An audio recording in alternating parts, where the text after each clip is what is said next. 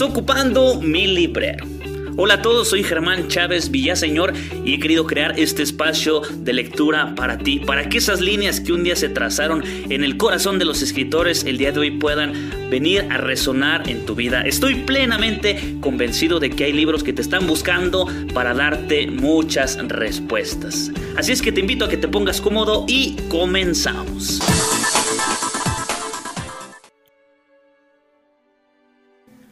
Audio número 33 del libro Tres monjes rebeldes del autor M. Ryan. Continuamos, esta lectura se está poniendo bien buena. No manches, es impresionante todo este relajo de los monjes. Como a veces, aunque las cosas las planeamos y las deseamos, no siempre salen como nosotros quisiéramos. Continúo.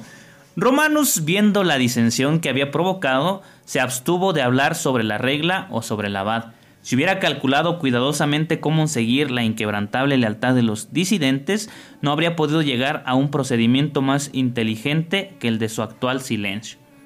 Lo consideraron un mártir, un hombre perseguido por aquellos en cuyas manos estaba la autoridad, y persistieron con más vigor en su oposición a las cabezas de la casa. Fíjate, este le pasó como a Lutero. Lutero empezó todo el desastre, prendió la mecha y los que hicieron que estallaran fueron otros. Así es que hay que tener cuidado, andamos prendiendo mechas, después le sacamos, pero no siempre se puede apagar la mecha. A veces sigue corriendo y no sabemos hasta qué punto vaya a estallar. Continuó. Casi durante un año, Roberto los convino amablemente, arguyó con paciencia, hasta suplicó. Pero fue inútil, castigó con dulzura a unos pocos descontentos, mas esto fue solo leña para el fuego del resentimiento. El asunto se empeoró tanto que Roberto vacilaba en impartir las órdenes, considerando que, al no darlas, evitaba un mal mayor. Sin embargo, después de una noche de oración, llamó a Alberico y le dijo: Padre Prior, debes tomar mi puesto. Me voy. ¡Uy, no manches! Santo Dios, pobre Roberto. ¿Se va usted?, preguntó con voz entrecortada el azorado Alberico. Sí, es necesario proceder, y procederé, pero yo no puedo hacerme cargo. Deberás hacerlo. Tienes a Stephen Harding para que te ayude, tiene celo, es prudente y está dotado de talento para manejar hombres. Si yo me aparto, ustedes dos serán capaces de realizar algo. Quiero sacudir a esa comunidad y espero y ruego que la partida de su abad los haga reflexionar.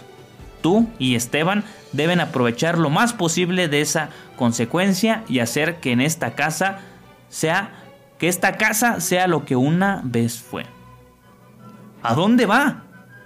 A Jaúr. Ahí rezaré y tal vez mi oración resulte más efectiva que mi dirección. Pero usted es abad. Usted puede mandar. Romanus puede ser expulsado. No, padre. No discutiremos más este punto. Manténme informado sobre todo lo que acontezca. Alberico arguyó, rogó, regañó, imploró, mas el rostro de Roberto no perdió un ápice de su rigidez. Esa tarde partió y a la mañana siguiente Alberico comunicó la noticia a la comunidad. La reacción fue un asombro total. Pero cuando Alberico imprudentemente comentó los motivos y miró con intención a Romanus, incitó a los adeptos del joven a una iracunda oposición. Alberico comprendió que su primer paso había sido dado en falso, pero estaba resuelto a no retroceder. Esa tarde se encerró con Stephen Harding y abrió a ese inglés su corazón y su mente. Le dijo que ya que Roberto le había dado la autoridad de un abad, estaba dispuesta a usarla. Citó varios capítulos de la regla que dice que los murmuradores pueden ser castigados severamente, los descontentos seriamente corregidos y los monjes díscolos despedidos sin más trámite. Esteban escuchó con atención, las citas de Alberico eran correctas y fue entonces cuando Esteban le hizo notar lo extraño del hecho de que un observador tan literal de la regla como fue Roberto les hubiera hecho olvidar las estrictas normas de San Benito. Bien, ese ha sido el gran error de Roberto, irrumpió Alberico. No ha sabido usar de su autoridad. Cuando Esteban dijo con calma: Roberto es un hombre muy piadoso, padre prior. Alberico explotó: ¿Piadoso? Roberto no es piadoso, Esteban, es santo.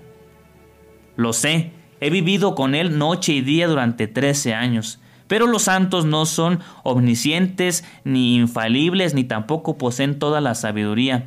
No, por cierto, son amigos de Dios, pero no son Dios. Pueden equivocarse y se equivocan.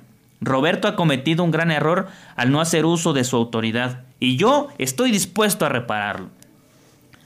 Fue recién a la caída de la tarde que Esteban consiguió que Alberico de mala gana le prometiera apresurarse y al mismo tiempo proceder con cautela.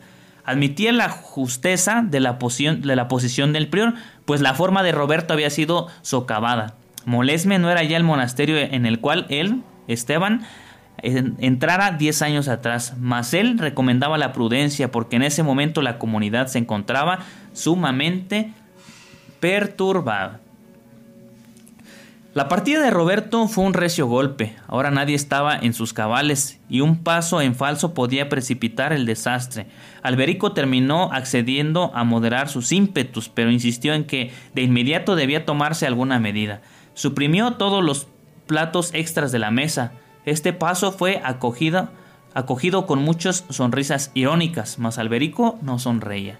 Día tras día, con sus conmovedoras pláticas en el capítulo, recomendaba silencio. Silencio en el claustro, silencio durante el trabajo, silencio en el refectorio, silencio en el escritorio. Una mañana, al hacer una pausa, se oyó un sordo rumor. Sí, y más silencio en la sala del capítulo. Esa vez Alberico sonrió, pues no había perdido su sentido del humor. Pero cuando uno de sus descontentos se rió en son de mofa, la sonrisa de Alberico se desvaneció. Más protestas. Levantó su orden de que todos llevaran la misma vestimenta. Algunos habían recibido regalos de sus parientes, otros habían alegado su mala salud como una excusa, mientras otros buscaban sin escrúpulos lo vistoso, lo rico y hasta lo ligeramente adornado. La consecuencia de esto fue que no todos observaban la pobreza en la ropa.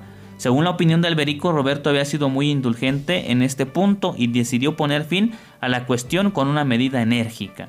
Muchos aprobaron esta orden porque creían que el afeminamiento se estaba apoderando de ellos. No puede ser. Pero algunos de los más viriles se resistieron a causa del extremo absolutismo de esa orden.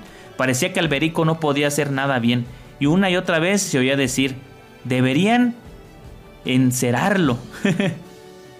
Stephen Harding sabía que algunos lo decían en broma, pero sabía también que muchos lo decían en serio. La paciencia de Alberico se agotó tratando de seguir el plan sugerido por Esteban, de hacer una cosa por vez y con toda lentitud. Algo había logrado en el correr de los meses, no obstante estaba lejos de sentirse satisfecho. Se guardaba silencio y había más soledad y menos visitas. La dieta era uniforme, como también la ropa. Alberico sabía que el punto álgido era el trabajo manual y que cuando legislara sobre eso precipitaría la crisis de toda la situación, y creyó que debía hacerlo.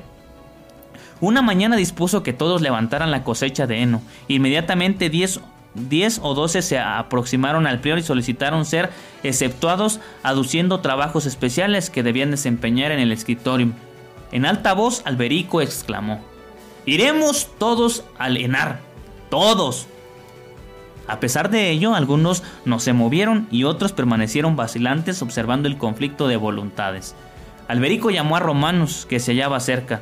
«Tú que eres un hombre ilustrado, dime qué significa miniaturus en la regla. ¿No quiere decir ser soldados?». Romanus asintió.